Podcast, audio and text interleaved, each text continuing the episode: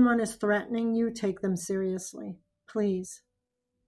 If someone is doing something that makes you uncomfortable, threatening to harm you, if the violence is escalating, please, please reach out to somebody. For many of us, home is a sanctuary, a place of safety and refuge. However, that luxury is not the case for everyone. I spoke with Carmen Petrie, CEO and president of Sojourner Family Peace Center, to learn about the resources available for domestic violence during a pandemic. We live in a culture that normalized violence for many, many, many years. And so we're all living in an environment where we're told or taught to believe that, what happens in other people's homes is none of our business. That doesn't impact me. It'll stop. The person will change. What I would say is any level of violence in a relationship is unacceptable. It is not normal for love and violence to go together.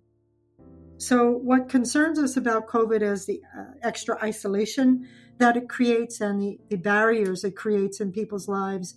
The barriers to leaving. Some of the warning signs of violent behavior are controlling and obsessive behavior, not allowing an individual autonomy to make their own choices, destruction of physical property, and physical violence. Petrie says even with the COVID-19 stay-at-home order, survivors can take measures to safety. So I would say the first thing is if you're being hurt, know that you are not alone. It's not your fault, and we're here to help. I want you to think about someone you can reach out to, a family person, a friend, someone who can help you, or call our 24-hour hotline, which is 933-2722. Some of the resources provided at the center are a 24-hour hotline. One can consider going to a shelter or obtaining a temporary restraining order and injunction process. And if you're unsure what process works best for you, you can speak to an advocate. An advocate can help you think through all of the things you need to consider for your life and the reality of your life right now.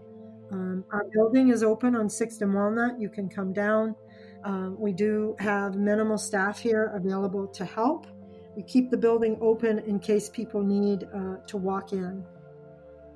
I know sometimes we think, we can survive whatever's coming, and we don't know what will happen in the next episode of violence. So we want to urge people to reach out. Visit RadioMilwaukee.org for a full list of resources available to survivors and also how you can get involved in ensuring public safety. From 889, I'm Sanam Fatayed.